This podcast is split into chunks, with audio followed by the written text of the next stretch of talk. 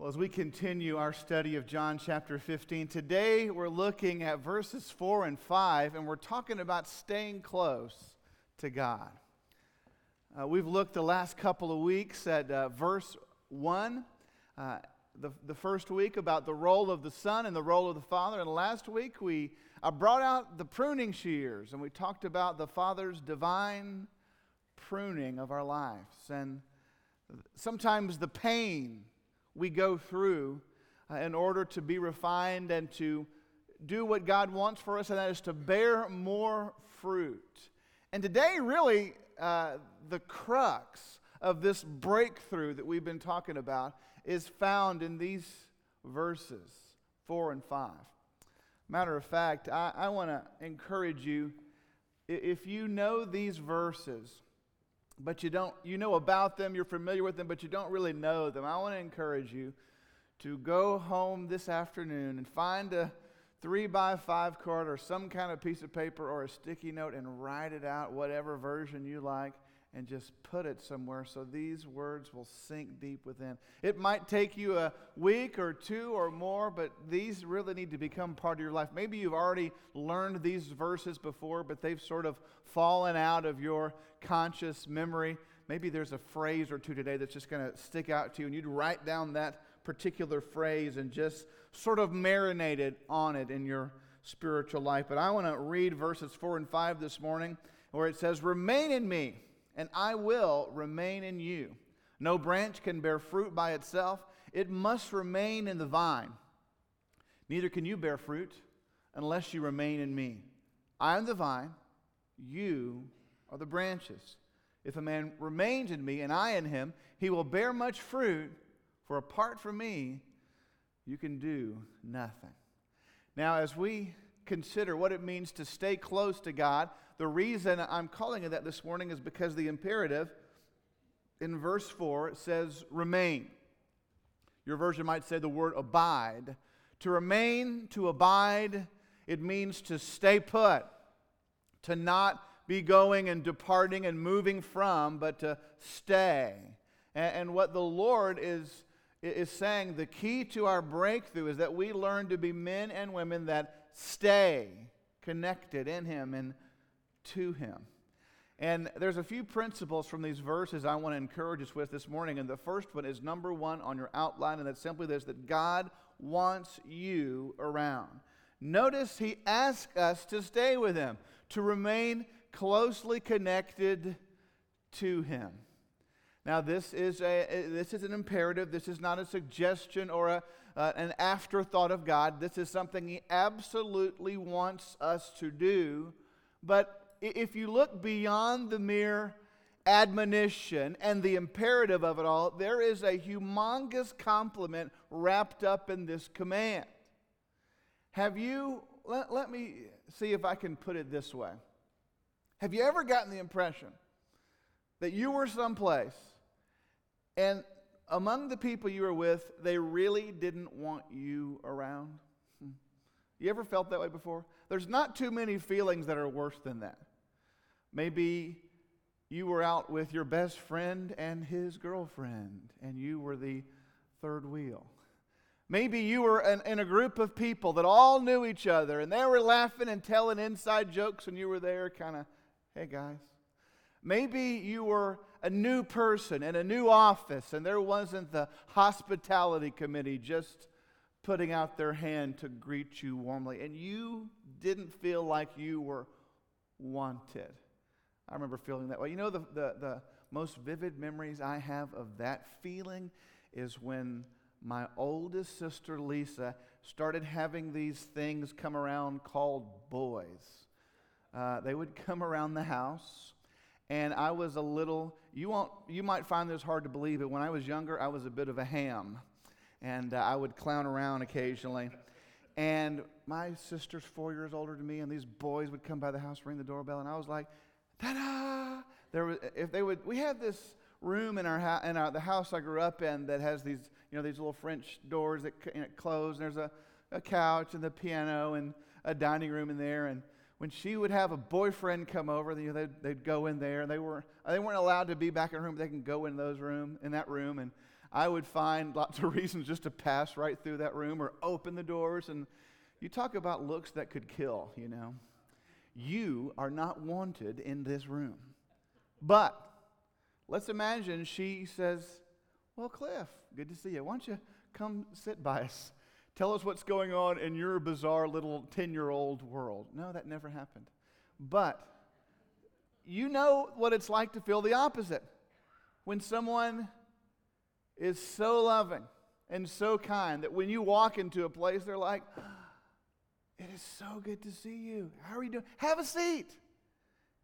Come on, just get yourself comfortable. Just stay here a while. Um, the other day, I was I had a meeting at a college up in uh, Jacksonville, Florida, and Stephen and I went there together.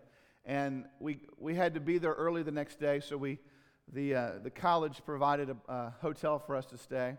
And I had I brought some things, supplies with me for the meeting I had. So I brought a packed, fairly large suitcase as we're going in the hotel. And Steve had like a little Publix bag filled with three or four things for the next day. And it looked like he was staying about 10 minutes. It looked like I was staying for a week or so vacation. Uh, when you're going to stay somewhere a while, you bring things with you because you are moving in. And, get this, don't miss this point. When the Lord said, Remain in me, stay with me, abide in me, do you know what He's saying in essence to you this morning? He's saying, I want you around. The living God, the King of kings, the Lord of lords, the one that we're all going to stand before, the one that matters most in this world says, I want you around me. Nobody else may want you around. People in this world act like they want you around and then they let you go. And people might leave and you might feel abandoned, but I want you to know the Lord says, I want you to stay with me, remain with me, abide in me. And this morning, such a tremendous thought should inspire us to say, Whoa, I'm going to stay right by Jesus because he wants me around. A second principle this morning involves the next part of that phrase where the Lord says, Remain in me, and I will remain in you. One of the blessings of the Christian life, it, it is not a solo venture. Have you ever felt like you were asked something to do, but you weren't trained very well? And go ahead and do this and do your best, and uh, best of luck. I'll be thinking of you. I've got to go over here and do this. Well, this is not the kind of life that God has called us to. He says, You step toward me, you remain in me, and guess what? I pledge to remain in you. So the second principle is that God promises to respond to you. We've also had the same awkward experiences of we have said hello to someone and they've stared us in the face and not returned the greeting. Maybe we have um, tried to initiate a friendship or a relationship and we were not responded to in a way that we wanted to. Maybe we applied for a job and we didn't get the response that we hoped. And sometimes it makes us a sort of leery of starting a relationship or trying for that job or attempting anything because when we make the move, we're not sure it's going to be responded to appropriately. But God says, if you remain in me, guess what? I will remain in you. This has several implications for us. Uh, one of them is that God always responds to our spiritual moves toward Him. Uh, th- that's what James is saying in James chapter 4, verse 8, where he says, Draw near to God, and He will draw near to you. Some of you this morning are decrying and moaning the fact that you don't feel close to God. The question I have for you is who moved? Have you departed from the Lord? Have you turned your back away from Him ever so subtly and ever so slowly? Because I guarantee you it is not His fault. He did not move away from you this morning. Uh, the implications of this are many, but it also means that we have His help, His aid, His strength in the Christian life that He is living His life through us, that He is remaining in us, that he, we have the indwelling power of Christ that is living inside our spiritual being. He's, he's disseminating His power, His life, His energy, His, his strength, and He has pledged to remain in us, and He is not going anywhere. As the passage continues, He says, Remain in me, and I will remain in you. And then he reiterates that principle that uh, Stephen so beautifully illustrated on that tree out there when he says, No branch can bear fruit by itself, it must remain in the vine. I was driving past my house, sort of on the way to the mall the other day as I was going to a meeting. And Susie calls me and says, Do they sell eggs at that gas station around the corner from us? And I said, uh, They do at this one, but not at this one. And she goes, Okay, because I'm the boys are they, they were out of school that day on that Monday, and I'm making some little thing for them, and we're out of eggs. Now, you can't shortcut that in a recipe. And I, hap- I happened to be driving right by that store, so I said, I'll pick them up. And I brought them to her, and I had to hurry, hurry. So I left them in the driveway and called her and said, There are eggs in your driveway, and I got to go. But you, you think about this for a moment. Some of you ladies, you, you know uh, sneaky little tricks. If you're out of this, you can add that. There's lemon juice you can add instead of something I forget. Frankly, I don't know how to give you this illustration any further. but I know there's a couple of things you can replace with this and with that. But I know something you can't is eggs. There's really no substitute for something that gives the substance to a, well, unless you had egg beaters, I suppose some of your, th- your minds were thinking. But there, there's certain ingredients where there is no way around. You've got to have this, or the recipe is shot.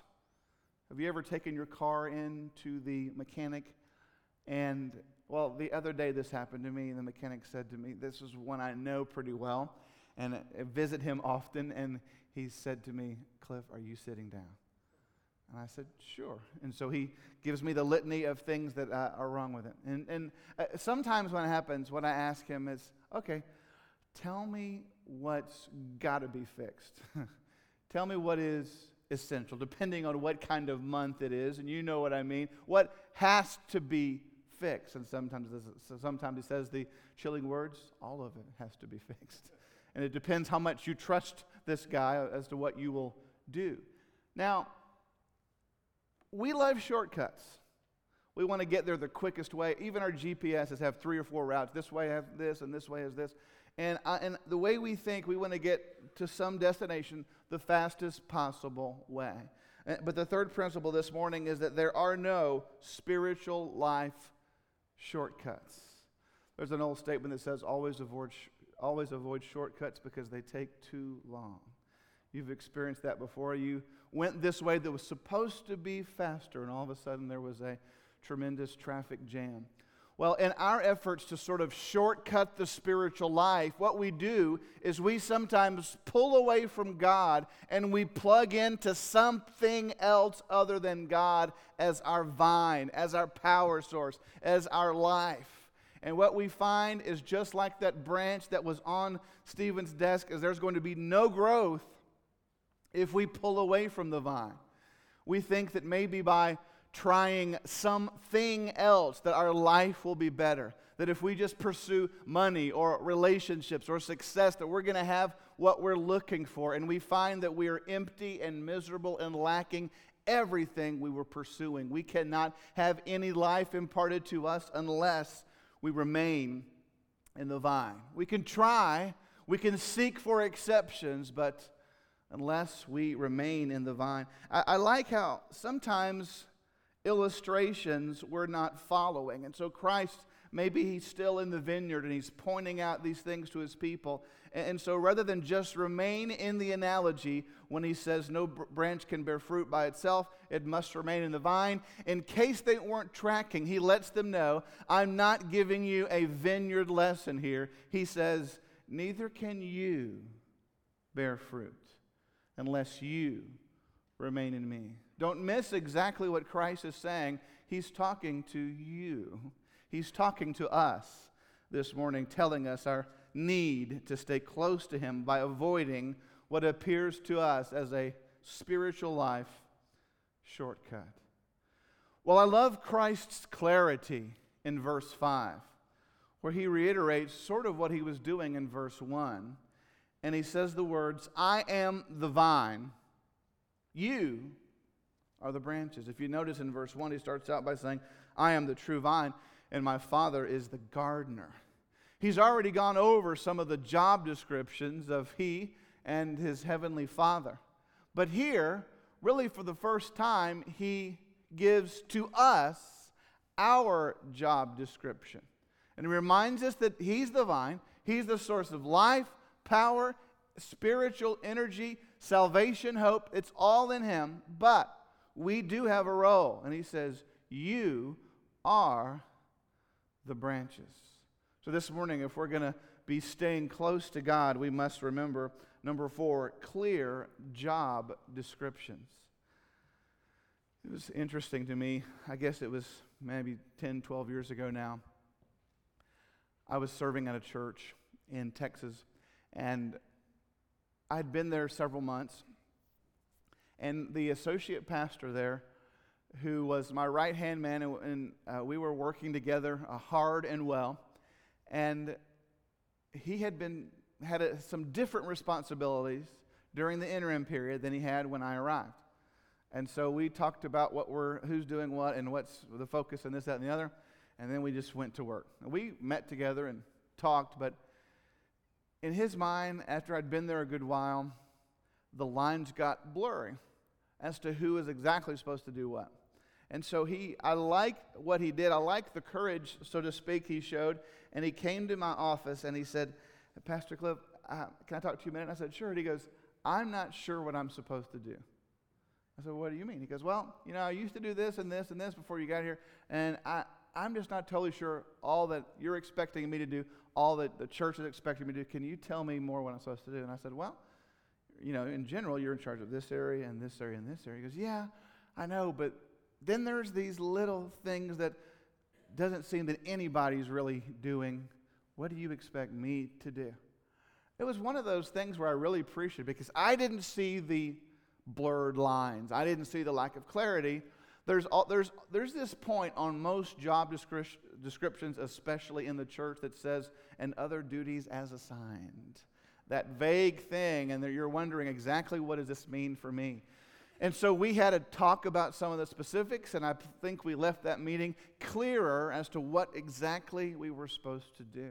Until there's clarity, there's oftentimes a confusion about role and thus a oftentimes a real lack of productivity. Well, Christ was trying to avoid those spiritual blurred lines, and he made it clear again saying, I'm the source of life and salvation, and you are a branch. You are to remain in me. Now, it's interesting. Trees grow at different paces. I was just this morning before I got in the car to come here. I was I have two trees in my yard. They're both about four years old. And one of them isn't sort of in the back. The, the really good one is in the back of the house that no one can see.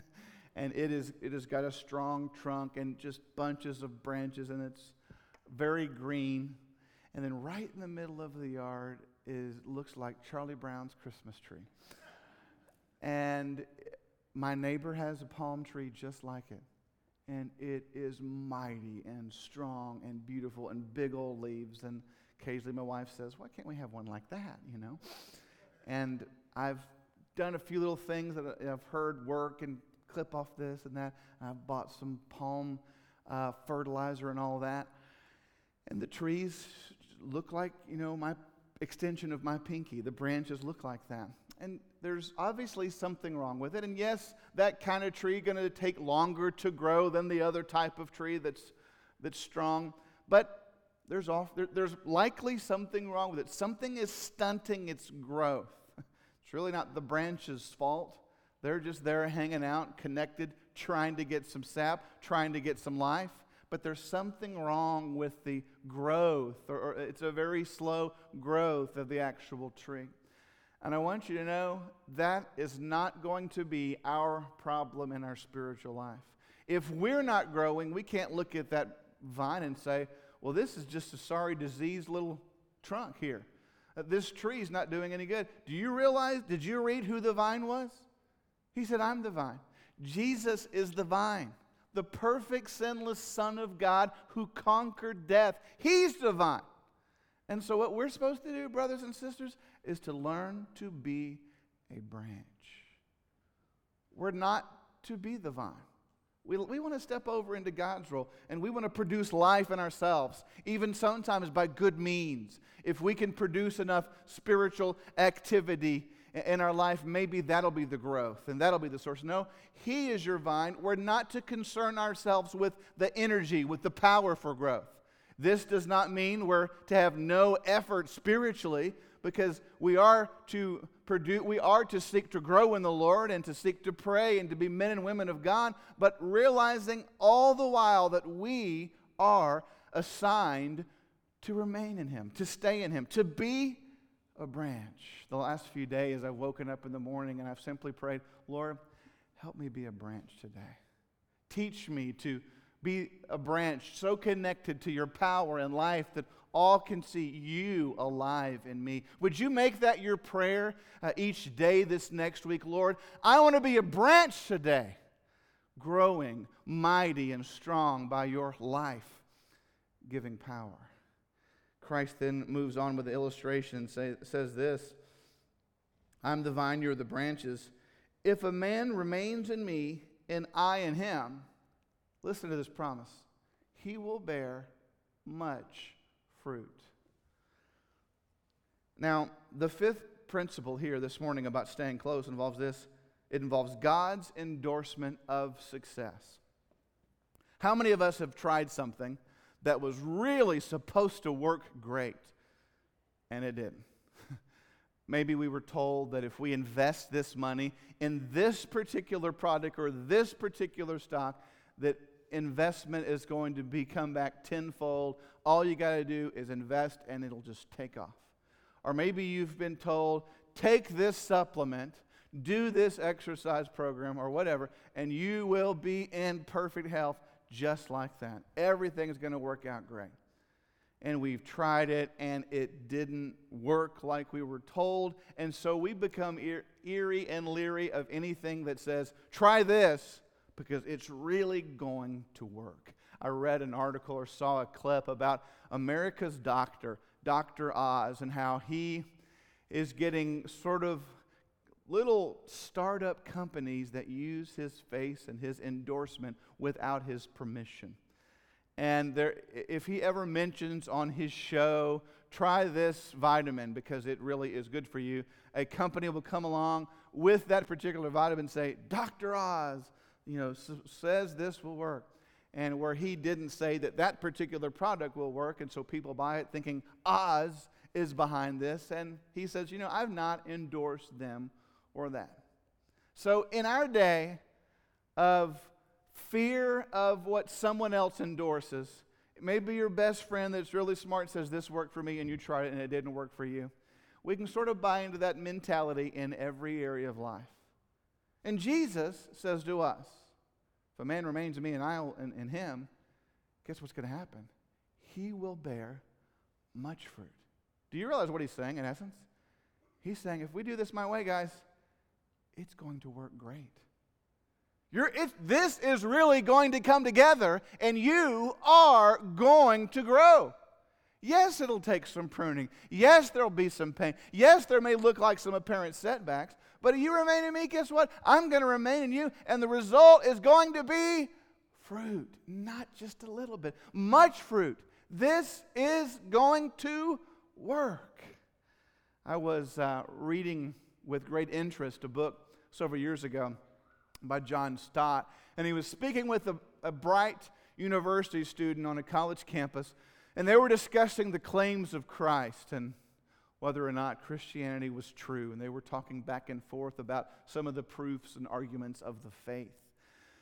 Then the young man looked at the famed theologian and says, Dr. Stott, what, for me, is not the biggest issue. is not whether Christianity is true, but re- whether Christianity works.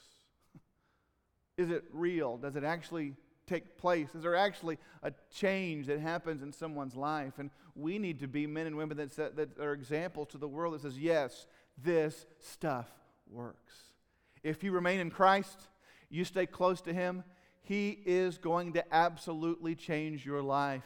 When I get the privilege of being there when someone comes to faith in Christ, one of the things I say to them is this is if you continue walking with the Lord, you're going to look back a year from this date and you're going to say, I can't believe all that God has done in my life. But if we pull back and we don't remain close in the vine and we do our own thing and practice lone wolf, independent Christian living, there's not going to be this harvest of fruit. There might be a couple of little grapes that just pop off the vine and don't stay put. But if we remain in Him and He remains in us, He says there's going to be much fruit. And in some ways, some of you might not like the fact that Christ sort of ends this next verse on the negative. But this is the most freeing negative statement you'll ever read because in it, Christ gives us the short list of everything we can do without Him. He says this Apart from me, you can do, what does your version say? Nothing. That kind of covers it, doesn't it? Apart from me, you can do nothing. Well, some of you say, well, wait a second. I got a friend, Lost Louie, that is really successful. He's done a lot. He doesn't acknowledge Christ. He doesn't even believe in God. He's done a lot of things. What does Christ mean? He says, apart from me, you can do nothing. We certainly know that people can do many things and apparently and uh, look like they're accomplishing much. But when Christ is apart from me, you can do nothing. He means apart from me, you can do nothing that really matters. You can do nothing that will uh, help and affect your position in eternity. You can do nothing that would cause you to bear any fruit. You might can do something that looks like it is profiting you, but apart from him, you can't do anything that is real. And this is one of the most freeing statements that, it, that this, I pray, would sort of course through our minds. When I, you know when your mind is shifted and neutral and you're not really thinking of anything, but at the same time you're thinking of everything? This statement, would you ask God to help it run through your mind when your mind is shifted into neutral? Apart from me, you can do nothing. Because the converse of that is true, is also this with me, you can really do something in Him. But until we realize that apart from Him, all hope is lost in the spiritual life, little progress is made. And what it's involved is sort of unwrapping a gift that God has given to us. And it's number six on your outline. The last point this morning is staying close involves this our gift of inadequacy. It sounds like a bit of a bum gift, something you didn't really want a tie or a pair of socks, that kind of gift. What kind of gift is inadequacy? This kind of gift is what will help you take off in your spiritual life. When you believe that you are adequate, that you have it made, that you can do it in and of your own strength and energy, no fruit, no spiritual productivity. This thing called faith will not work. But when you open up that gift and unwrap it that says, Apart from me, you can do nothing, then you're finished with your own vain efforts. And now you're depending on Christ for hope and strength and help.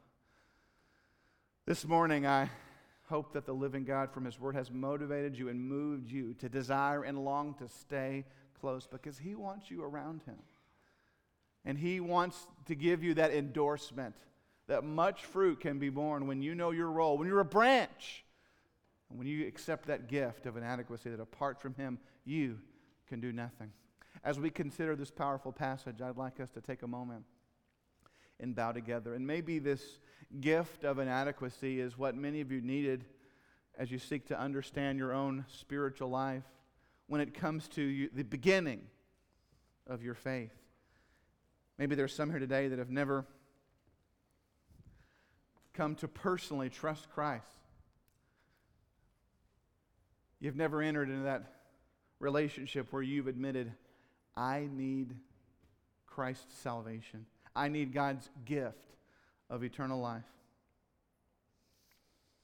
If that's you today, I really pray that this morning you would allow God's Spirit to work and that you would place your trust in Him alone. Heavenly Father, we're thankful that we're not the vine, but you are the vine. And you give us the honor and the privilege of being a branch today. Draw people to your truth as we respond to you. In Jesus' mighty name we pray. Amen.